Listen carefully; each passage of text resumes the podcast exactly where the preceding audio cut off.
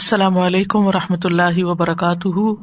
نحمد ونسلی علیہ رسول کریم بعد، فاعوذ باللہ من الشیطان الرجیم۔ بسم اللہ الرحمٰن الرحیم۔ ربش رحلی صدری ویسر علی عمری وحل العقدم السانی یفق قولی۔ آیت نمبر سترہ سے شروع کریں گے تفسیر۔ وَلَقَدْ فَتَنَّا قَبْلَهُمْ قَوْمَ فِرْعَوْنَ وَجَاءَهُمْ رَسُولٌ كَرِيمٌ اور بلا شبہ یقیناً ہم نے اس سے پہلے فرعون کی قوم کو آزمایا اور ان کے پاس ایک بہت باعزت رسول آیا۔ رسول سے مراد یہاں موسا علیہ السلام ہے۔ وَلَقَدْ فَتَنَّا اور یقیناً ہم نے آزما لیا۔ فتنا کا لفظ فتح سے ہے، مراد ہے جانچنا اور امتحان لینا۔ کہا جاتا ہے فتن تو زہ بنار کہ میں نے سونے کو آگ سے جانچا یعنی سونے کو آگ میں ڈال کے دیکھا کہ وہ کھڑا ہے یا کھوٹا۔ تو ولاقت فتن نہ قبل اور یقیناً ہم نے آزمایا، جانچا قبل ان سے پہلے یعنی اہل مکہ سے پہلے، کس کو؟ قوم فرعون فرعون کی قوم کو۔ اور فرعون کی قوم کا معاملہ یہ تھا کہ وجا اہم رسول ان کریم، ان کے پاس ایک معزز رسول آیا یعنی موسا ابن عمران علیہ السلام۔ ان کو رسول ان کریم کیوں کہا گیا ہے؟ کیونکہ وہ اپنے رب کے یہاں بہت معزز تھے۔ اللہ سبحان تعالیٰ نے ان کو نبوت دینے اور ان سے کلام کرنے کے ساتھ ان کو خاص کیا تھا۔ صورت البقرہ میں آتا ہے تل کر رسول فد آباد آباد وہاں خاص طور پر موسی علیہ السلام کا ذکر بھی آتا ہے۔ اسی طرح یہ بھی ہے کہ وہ اپنی قوم میں بھی معزز تھے۔ یعنی باقی قوم کے مقابلے میں ان کا رتبہ اور ان کا مقام بڑا تھا۔ پھر اسی طرح یہ بھی کہا جاتا ہے کہ وہ بہت کریمانہ اخلاق کے مالک تھے۔ درگزر کرنے والے، معاف کرنے والے۔ تو ان کی ساری عمدہ خصوصیات کو کرم کے ساتھ بیان کیا گیا ہے۔ یعنی ان کی قدر و منزلت، ان کے اخلاق، کہ وہ اللہ کی اطاعت کرنے والے، اللہ کے شکر گزار بندے۔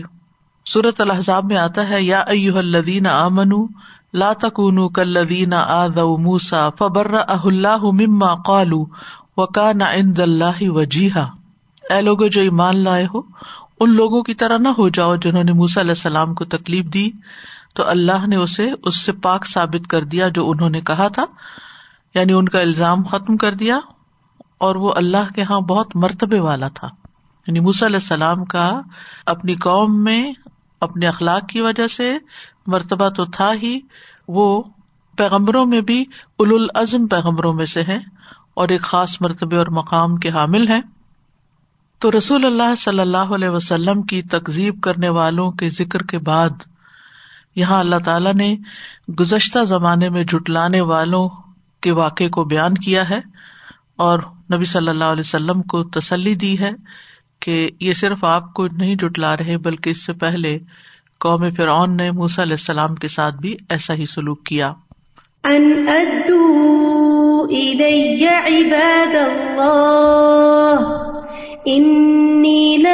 رسول امین۔ یہ کہ اللہ کے بندوں کو میرے حوالے کر دو۔ بے شک میں تمہارے لیے ایک امانت دار رسول ہوں۔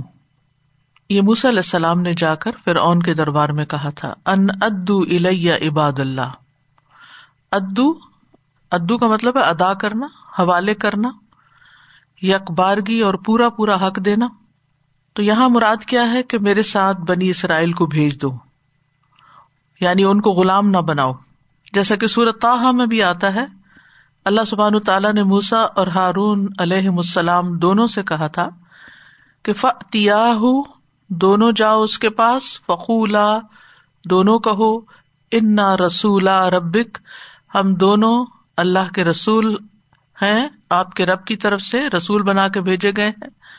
ارسل معنا بنی اسرائیل بنی اسرائیل کو ہمارے ساتھ بھیج دو، ولا تو ادب ہوں اور ان کو عذاب نہ دو۔ صورت شعرا میں آتا ہے فتیا فرعون، فقولا انا رسول رب العالمین، ان ارسل معنا بنی اسرائیل۔ وہاں بھی یہی مضمون آ رہا ہے کہ دونوں فرعون کے پاس جاؤ اور اس سے کہو کہ ہم رب العالمین کا پیغام پہنچانے والے ہیں اور یہ کہ تم بنی اسرائیل کو ہمارے ساتھ بھیج دو۔ ایک مانا تو اس کا یہ کیا گیا ہے۔ دوسرا مانا یہ کیا گیا ہے کہ اے اللہ کے بندو، خیر کو قبول کر لو۔ ادو الیہ عباد اللہ۔ عباد اللہ سمراد اے اللہ کے بندو، ادو الیہ یعنی میری بات سنو اور حق کو قبول کر لو۔ میری دعوت کو قبول کر لو۔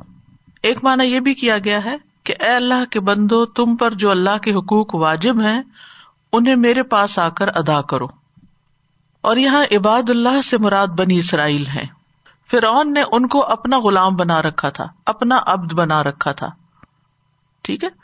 تو موسی علیہ السلام نے کیا کہا کہ یہ تمہارے غلام نہیں ہے یہ اللہ کے غلام ہے اللہ کے بندے ہیں۔ تمہیں حق نہیں کہ تم انہیں غلام بنا کر رکھو۔ انی لکم رسول امین، میں تمہارے لیے ایک امانت دار رسول ہوں۔ یعنی اس بات پر امانت دار ہوں کہ اللہ کی رسالت تم تک پہنچا دوں اور اس میں کچھ اضافہ نہ کروں۔ جیسا پیغام مجھے ملا ہے، ویسے کا ویسا ادا کروں۔ دوسرا یہ کہ تم سے جو کچھ میں طلب کرتا ہوں، میں اس میں امانت دار ہوں، تم سے خیانت نہیں کر رہا۔ تو بہرحال، موسی علیہ السلام نے فرعون کے دربار میں جا کر بنی اسرائیل کی رہائی کا مطالبہ کیا اور دوسرا یہ بھی بتایا کہ میں تمہارے پاس ایک رسول بنا کر بھیجا گیا ہوں جو کہ امانت دار ہے۔ نبی صلی اللہ علیہ وسلم کو بھی ان کی قوم امین کہتی تھی اور یہاں بھی علیہ السلام کی صفت، کیونکہ پیغمبر امانت دار ہوتے ہیں۔ اور اس میں دین کی دعوت دینے والوں کے لیے ایک بہت بڑا سبق ہے جو دین کی تعلیم دیں کہ وہ اس کو ایز اٹ از بیان کریں جیسے کہ آئی ہے اپنی طرف سے اس میں کمی بیشی نہ کریں۔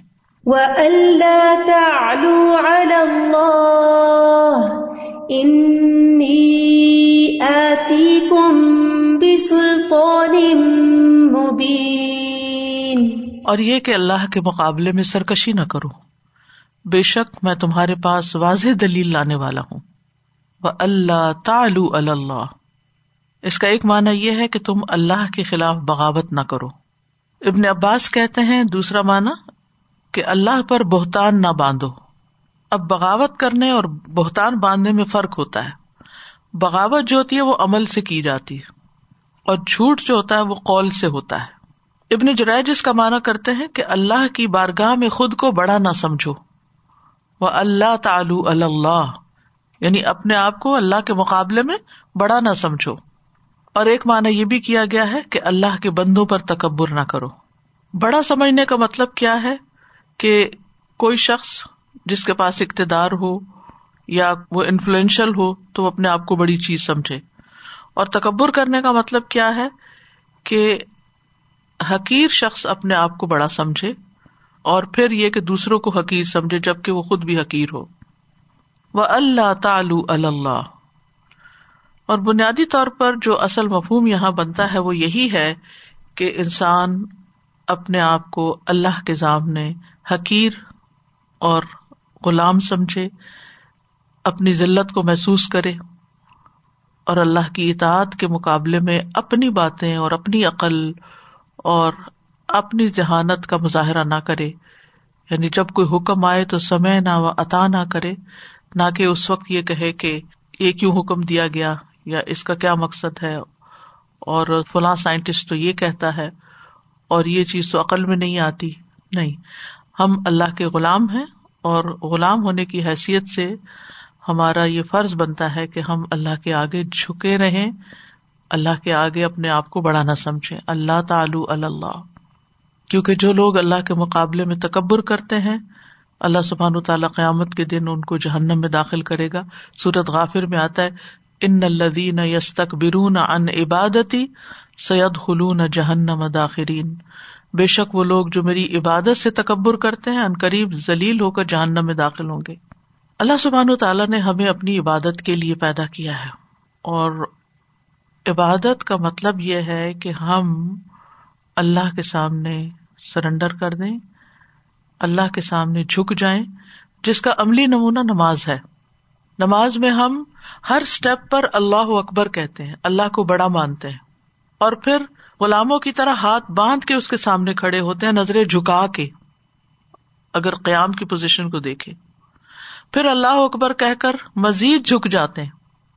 سیکنڈ اسٹیپ اور پھر دوبارہ سمے اللہ کے بعد اللہ اکبر کہہ کے پھر ہم سجدے میں جاتے ہیں، جو کہ بندے کے لیے ایک ذلت کا مقام ہے۔ لیکن اسی میں بندے کی عزت بھی ہے۔ اور یہ دن میں پانچ مرتبہ اس بات کا اظہار ہے کہ ہم اپنے آپ کو اللہ کے مقابلے میں بڑا نہیں سمجھتے۔ ہم اپنے دل، دماغ اعضا ہر چیز کے ساتھ چھوٹے بن کے پوری طرح سمٹ کے شارٹیسٹ پوزیشن بن جاتی انسان کی سجدے میں۔ اس میں ہم اللہ تعالی کے سامنے اپنی بندگی کا، اپنی غلامی کا، اپنی عجز کا، اپنی کمزوری کا، اپنی ذلت کا ایک اظہار کر رہے ہوتے ہیں۔ اور یہی ہم سے مطلوب ہے۔ انی آتی کم بے سلطان مبین۔ اور اگر آپ، یہ میرا پرسنل ایکسپیرئنس ہے کہ جب اللہ اکبر کہیں تو اللہ کو بڑا سمجھے، احساس کریں کہ اللہ بڑا ہے۔ اور جب سینے پہ ہاتھ رکھے پہلے تو ہم سبحان اللہ اللہ کی حمد و ثنا کرتے ہیں، وہ بھی ایک طرح سے اللہ کی بڑائی بیان کرنا ہے۔ پھر الحمد للہ جب ہم کہتے ہیں، تو شکر گزار بندے، جو شکر گزار ہوتا ہے، اس کے اندر بھی آجزی ہوتی ہے۔ وہاں بھی آجزی کا اظہار کرے پھر رب العالمین، پھر اس کی عظمت کے بارے میں سوچے کہ سارے جہانوں کا رب ہے، پھر الرحمن الرحیم، بہت مہربان ہے، اس کی رحمت کو محسوس کرے مالک یوم الدین، قیامت کے دن کی حیبت کو محسوس کرے ایک طرف رحمت ہے، ایک طرف ملک ہے۔ مالک یوم الدین ہے، اور پھر یا کا نابود یا کا نسطین دن اسرات المستقیم۔ اللہ دین انعام تعلیم انعام یافتہ لوگوں کے انعام کو یاد کرے جنتوں کو یاد کرے غیر المقوب علیہ ولادین بھٹکے ہوئے لوگوں کے انجام کو یاد کرے کہ وہ کس طرح جہنم کی طے میں پڑے ہوں گے اور اس سے پناہ مانگے۔ تو اس طریقے سے اگر آپ سوچتے ہوئے اللہ تعالیٰ کی بزرگی اور بڑائی کو محسوس کرتے ہوئے نماز پڑھیں گے، تو ان شاء اللہ نماز کے اندر خوشبو بھی آئے گا اور آپ ادھر ادھر کم سے کم بھٹکیں گے۔ کیونکہ جب ہمارے پاس سوچنے کے لیے، غور و فکر کے لیے کوئی چیز نہیں ہوتی، تو پھر ذہن آوارگی کرتا ہے اور زبان کچھ کہہ رہی ہوتی ہے اور دل میں کچھ اور ہوتا ہے اور سوچیں کہیں بھٹک رہی ہوتی ہیں اور نماز نماز نہیں رہتی۔ تو قد افلاح المؤمنون الذین هم فی صلاتهم خاشعون۔ تو اسی طرح خوشو کا مطلب بھی آجزی ہے۔ انی آتی کم بسلطان مبین۔ بے شک میں تمہارے پاس کھلی دلیل کے ساتھ آیا ہوں۔ حجت یا دلیل کے لیے بھی لفظ سلطان بولا جاتا ہے۔ جیسے سورت یونس میں آتا ہے، ان ان من سلطان بہا۔ تمہارے پاس اس کی کوئی دلیل نہیں ہے۔ تو سلطان دلیل ہے۔ تو جس کے خلاف دلیل قائم کی جاتی ہے، دلیل اس کو مجبور کر دیتی ہے کہ جو اس دلیل کو پیش کر رہا ہے، وہ اس کی بات کو مان جائے، اقرار کر لے۔ تو انی آتی کم بسلطان اور یہاں پر دلیل جو تھی، وہ زبانی بھی تھی اور معجزات کی شکل میں بھی تھی۔ سلطان مبین کھلی کھلی دلیل لے کر آیا ہوں اور وہ تھے ان کے معجزات بنیادی طور پر۔ یعنی گفتگو تو انہوں نے کی ہی رب العالمین کے بارے میں اور اس کی تفصیل بھی آتی ہے قرآن مجید میں، لیکن اس کے ساتھ یہ تھا کہ دو چیزیں ان کے پاس اس وقت ایک سلطان کے طور پر، ایک دلیل کے طور پر کہ میں اللہ کا رسول ہوں، ایک نشانی کے طور پر ان کے پاس تھی ایک اصا اور ایک ید بیزا جس کو اپنی آنکھوں سے دیکھ رہے تھے۔ آپ سوچیے کہ اگر ہمارے سامنے کوئی یہ دو چیزیں ہمیں دکھائے تو ہماری حالت کیا ہو؟ لیکن فرعون اور عال فرعون کس قدر سخت دل لوگ تھے کہ ان پہ کچھ بھی اثر نہیں ہوا اور وہ اپنی ہر درمی سے بازی نہیں آئے۔ تو ان دو معجزات کا ذکر جو ہے سورت اللہ راف میں بھی آتا ہے۔ جب موس علیہ السلام نے جا کے فرعون کے دربار میں کہا کالا ان کن تج تب آیت ان فاطی بحا ان کن تمن صادقین فرعون نے کہا کہ اگر تو کوئی نشانی لایا کوئی دلیل ہے تمہارے پاس تو دکھاؤ۔ وہ القا اصا ہُ ادا ہی صعبان و مبین و نزا ہُ فضا ہی ابیدا الناظرین تو وہاں اس کی تفصیل آتی ہے۔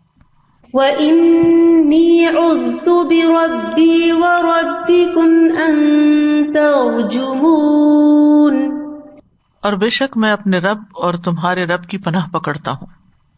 سبحان اللہ کن لوگوں کے بیچ میں تھے جن پہ معجزات کا بھی کوئی اثر نہیں ہوا اور جس طرح انہوں نے دھمکی دی پھر اس کے مقابلے میں اپنے آپ کو رب کے حوالے کر دیا۔ و ان بے ربی و ربی کم ان ترجمون۔ یعنی میں نے اپنے اور تمہارے رب کے پاس پناہ لے لی ہے۔ تمہاری دھمکیوں کا مجھے کوئی نقصان نہیں ہوگا۔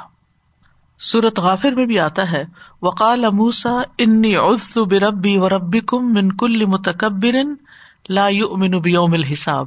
موسا نے کہا، بے شک میں نے اپنے رب اور تمہارے رب کی پناہ لی ہے۔ ہر اس متکبر سے جو یوم حساب پر ایمان نہیں رکھتا۔ یعنی ان کے سامنے ان کو کہا کہ تم اپنے آپ کو بڑی چیز سمجھتے ہو، اس لیے تمہیں یقین نہیں۔ اور کس بات سے؟ انترجمونی، کہ تم مجھے سنسار کرو۔ یعنی پتھروں کے ساتھ، یا یہ کہ ویسے باتوں کے ساتھ، باتوں کے تیر برساؤ۔ برا بھلا کہو۔ تو تمہاری یہ باتیں بھی مجھ پر اثر نہیں کریں گی اور اگر تم مجھے مارنا بھی چاہو گے، قتل کرنے کا ارادہ کرو گے، تو اس کا بھی مجھ پر کوئی اثر نہیں ہوگا۔ کیونکہ میں نے اپنے رب کے پاس پناہ لے لی ہے، تحفظ لے لیا ہے۔ سبحان اللہ، جب علیہ السلام جا بھی رہے تھے فرعون کے دربار میں، تو اللہ سبحان تعالیٰ نے فرمایا تھا کہ انی کما اسما و ارا، میں تمہارے ساتھ ہوں۔ میں سن رہا ہوں، میں دیکھ رہا ہوں۔ اسی لیے جب علیہ السلام سمندر کی طرف جا رہے تھے اور بنی اسرائیل پریشان ہو گئے تو اس وقت بھی انہوں نے کہا، پریشانی کی ضرورت نہیں کل ان نمائی یا ربی سیاح دینی جب مدین میں گئے اور پاس کچھ بھی نہیں تھا، نہ کھانا، نہ کوئی شیلٹر، نہ ہی کوئی ساتھی، نہ کوئی دوست، کوئی جان پہچان نہیں، تو جاتے ہوئے کہا، ان نمائی ربی سیاح دینی اور اصا دیا نی ربی سبیل اتنی امید کے ساتھ گئے۔ میرا رب ضرور مجھے رستہ دکھائے گا۔ یعنی اتنی پریشانی کے وقت، اتنے خوف کے وقت، اتنی زبردست امید رکھنا اور اللہ پر یقین رکھنا۔ اسی سے پتہ چلتا ہے کہ ایک انسان کا اللہ تعالی سے کتنا تعلق ہے اور مشکل مقام پر، مشکل اوقات میں وہ اپنے رب پر کیسے بھروسہ کر کے ہر غم سے آزاد ہوتا ہے۔ اور وہاں پر درخت کے نیچے بیٹھ کے کیا دعا مانگی؟ کسی سے کوئی توقع نہیں رکھی۔ ربی انی لما انزلتا من خیر فقیر۔ کہ رب تو جو بھی خیر میری طرف نازل کرے، میں اس کا محتاج ہوں۔ یعنی ایک مومن بندہ جو ہے، وہ اپنی ساری امیدیں اپنے رب سے وابستہ کرتا ہے۔ ہر مشکل وقت میں اس کو پکارتا ہے۔ ہر خوف کے وقت میں اپنے رب کی پناہ لیتا ہے۔ اس پینڈیمک میں ہر شخص خوف کا شکار ہے کہ کہیں یہ وبا ہم پر حملہ نہ کر دے۔ کیونکہ خاص طور پر جو جو قریبی سرکل میں ایسے کیسز محسوس ہو رہے ہیں تو اس سے پریشانی اور بڑھتی ہے۔ تو انسان اس موقع پر بھی اپنے آپ کو اللہ کے حوالے کرے۔ ہر خوف کا خیال آنے پر انسان اپنے آپ کو رب کے حوالے کرے۔ نہ صرف یہ کہ اپنے آپ کو بلکہ اپنی اولاد کو بھی۔ کتنے ہی فتنے ہیں جن کے بارے میں ہم ڈرتے ہیں کہ ہمارے بچے ان کا شکار نہ ہو جائے چاہے وہ ڈرگس ہوں، چاہے وہ کوئی اور چیز ہو۔ معاشرے کے اندر کتنی خرابیاں ہیں۔ اور ظاہر ہے کہ بچے اور خاص طور پر لڑکے ان کو تو گھر سے نکلنا ہی ہے، ان کو آپ کب تک گھر کے اندر پال سکتے ہیں۔ تو ایسے میں جو ہی وہ باہر نکلتا ہے تو آپ کو یہ پریشانی ہوتی ہے کہ پتا نہیں کیا چیز پیش آ جائے، کسی غلط کمپنی میں نہ چلے جائیں یا کوئی کسی غلط کام میں نہ پڑ جائیں۔ ایسے تمام مواقع پر ایک ہی چیز کہا کرے کہ یار تو ان کی اسی طرح حفاظت کر، جیسے موسی علیہ السلام کی کی تھی، جیسے یوسف علیہ السلام کی کی تھی۔ نہ صرف یہ کہ ان کے ایمان کی، ان کے دین کی، بلکہ ان کی دنیا کی بھی حفاظت کی۔ اللہ نے ان کو کامیاب کیا اور ان کے دشمنوں کو شکست دی۔ حالانکہ وہ بہت بڑے بڑے ٹائرنٹ تھے، بڑے بڑی سلطنتوں کے مالک تھے۔ اصل پناہ جو ہے وہ صرف اللہ کے پاس ہے۔ ان بربی و رب کم انتر جمونی یہ نہ صرف ان پیغمبروں کے اندر بلکہ باقی بھی ابراہیم علیہ السلام کو آپ دیکھیں۔ کس بھروسے پہ آگ میں کودے تھے کو آسان نہیں تھا۔ لیکن رب پہ توکل تھا، یقین تھا کہ رب ضرور بچائے گا۔ تو رب کے ساتھ حسن زن رکھنا چاہیے اچھا گمان رکھنا چاہیے، اور دعاؤں کے ساتھ ساتھ اچھی امید رکھنی چاہیے۔ یہ جو رجا ہے نا، یہ بھی عبادت ہے۔ اچھی امید بھی عبادت ہے۔ حسن زن بھی عبادت ہے خشیت بھی عبادت ہے اللہ کا خوف بھی عبادت ہے۔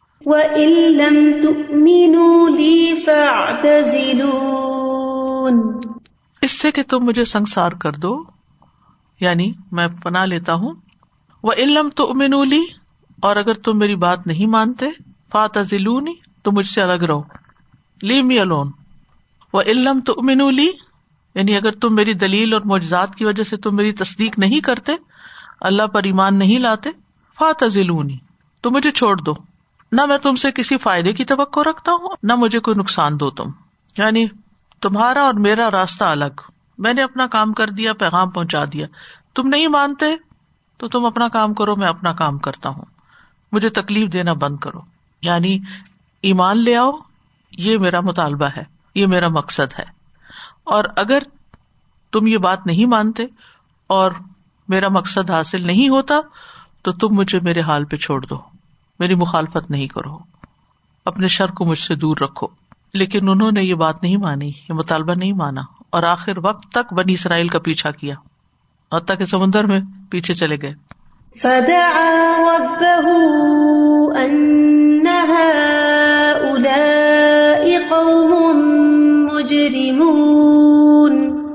آخر اس نے اپنے رب کو پکارا کہ بے شک یہ مجرم لوگ ہیں۔ اللہ اکبر۔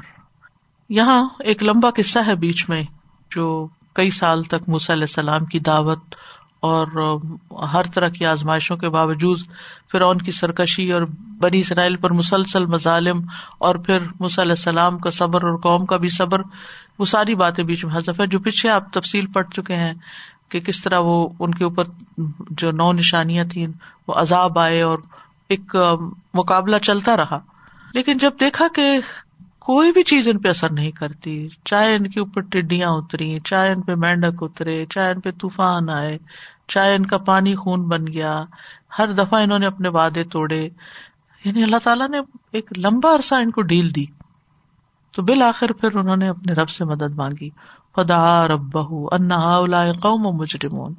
کہ یار رب، یہ نہیں مانتے، یہ مجرم لوگ ہیں۔ یہ نہیں کہ بات پہنچائی، نہیں مانے، باہر نکلے تو بد دعائیں شروع کر دی، نہیں۔ سورت یونس میں موسی علیہ السلام کی اس دعا کی تھوڑی تفصیل آتی ہے۔ وقال موسا ربنا ان کا آتی تفر و ملا اہ زینت و امبال فل حیات دنیا ربنا لی دلو ان سبیل ربنت مسلا امبال وشد الا قلوب فلا امن حتى يروا العذاب العلیم۔ قد اجیبت دعوت کما فستقیما علیہ السلام نے کہا، اے ہمارے رب، بے شک تو نے فرعون اور اس کے سرداروں کو دنیا کی زندگی میں بہت سی زینت اور اموال عطا کیے ہیں۔ بہت زرخیز علاقہ تھا، بہت ہرا بھرا، باغات تھے، چشمے تھے ایش و عشرت کی زندگی تھی۔ دنیا کی ہر نعمت تھی ان لوگوں کے پاس۔ اے ہمارے رب، تاکہ وہ تیرے راستے سے گمراہ کرے۔ وہ سمجھتے یہ نعمتیں ہمیشہ رہیں گی، اس لیے وہ بات ہی نہیں سنتے۔ اے ہمارے رب، ان کے مالوں کو مٹا دے اور ان کے دلوں پہ سخت گرا لگا دے۔ بس وہ ایمان نہ لائے یہاں تک کہ دردناک عذاب دیکھ لے پھر ہوا بھی یہی۔ فرمایا، بلا شبہ تم دونوں کی دعا قبول کر لی گئی۔ بس تم دونوں ثابت قدم رہو فس تقیمہ جمے رہو اپنی بات پہ۔ اب اللہ کا فیصلہ آنے والا ہے اور فیصلہ آ گیا۔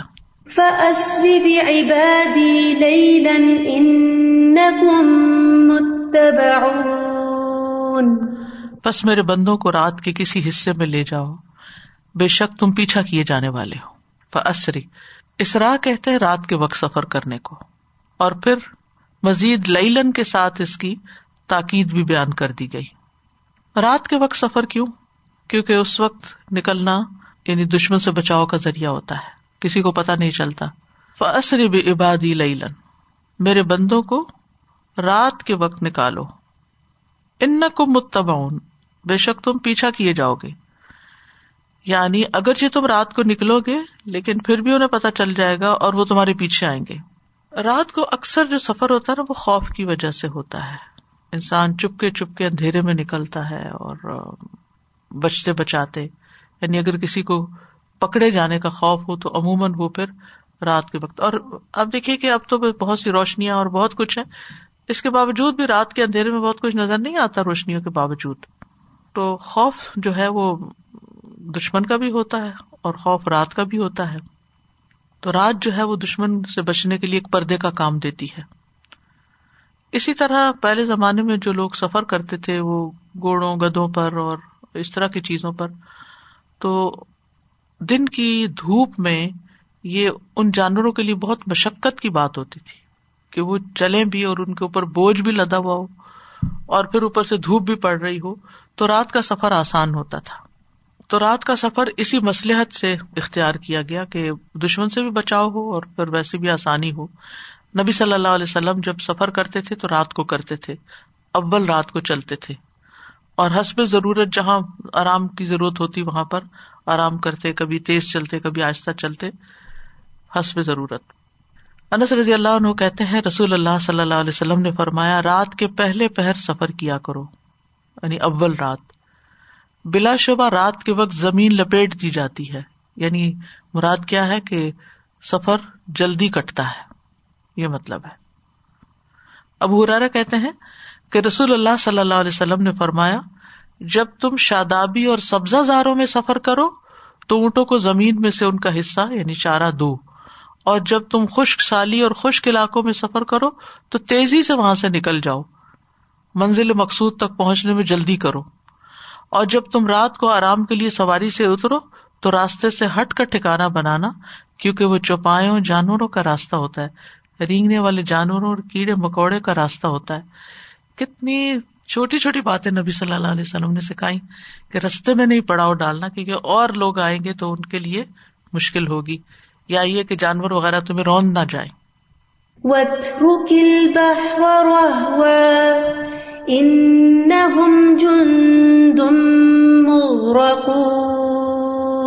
اور سمندر کو اپنے حال پر ٹھہرا ہوا چھوڑ دے۔ بے شک وہ ایسا لشکر ہے جو غرق کیے جانے والے ہیں۔ البحر رہوا رہا یا رہ کہتے ہیں نرم رفتار سے چلنے کو۔ رحل بحر اس وقت ہوتا ہے جب سمندر کے اندر ٹھہراؤ ہوتا ہے، سکون ہوتا ہے۔ ایک تو ہوتا ہے نا، لہریں اٹھ رہی ہوتی ہیں، بڑی بڑی شور کے ساتھ پانی اٹھ رہا ہوتا ہے۔ تو جب موجیں اور لہریں تھم جاتی ہیں تو اس کو راہ کہتے ہیں۔ ابن عباس کہتے ہیں کہ یہ بطور علامت کے ہے یعنی راہ ون بطور علامت کے یعنی کہ پیچھے بس چھوڑ دو سمندر کو۔ ایک مانا یہ کہ اس کو خشک چھوڑ دو۔ کیونکہ علیہ السلام کے اصا میں دونوں ہی ابلیٹیز اللہ تعالیٰ نے رکھی تھی کہ کبھی وہ اصا مارتے تھے تو پانی نکل آتا تھا، جیسے بارہ چشمے پھوٹ کے نکلے تھے۔ اور کبھی اصا مارا تو پانی خشک ہو گیا، جیسے بحر کلزم کا پانی خشک ہوا تھا۔ ابو علیہ السلام جب اپنی قوم کے ساتھ گزر گئے تو انہوں نے سوچا کہ میں پھر اصا مار کے اس پانی کو برابر کر دیتا ہوں تاکہ پھر ہمارے پیچھے نہ آ سکے۔ تو اللہ تعالیٰ نے اس سے روک دیا کہ نہیں تم اس کو ایسے ہی چھوڑ دو۔ چیز اس کی سڑک جو بنی ہے، بنی رہے۔ یعنی بطور راستہ، راہ وا کا ایک مانا یہ بھی کیا گیا۔ بطور راستہ چھوڑ دو، یا پھٹا ہوا چھوڑ دو، یا ساکن اور ٹھہرا ہوا چھوڑ دو۔ کیونکہ اللہ تعالیٰ کی حکمت کچھ اور تھی کہ جو فرعون اور اس کا لشکر آئے گا تو وہ سارے اس کے اندر سوار ہو جائیں گے۔ اور پھر ان کو ڈبو دیا جائے گا۔ یہاں واقع کا کچھ حصہ پھر حذف کر دیا گیا ہے۔ جس میں آتا ہے کہ بنی اسرائیل جب وہاں پر پہنچے تو فرعون بھی پہنچ گیا۔ بنی اسرائیل سخت خوف زدہ ہو گئے کہ اب ہم دوبارہ پکڑے جائیں گے۔ تو اللہ تعالیٰ کے حکم سے انہوں نے جب لاٹھی ماری اور قوم نکل گئی تو اس کے بعد پھر اون اور اس کے لشکر کو اسی سمندر میں غرق کر دیا گیا۔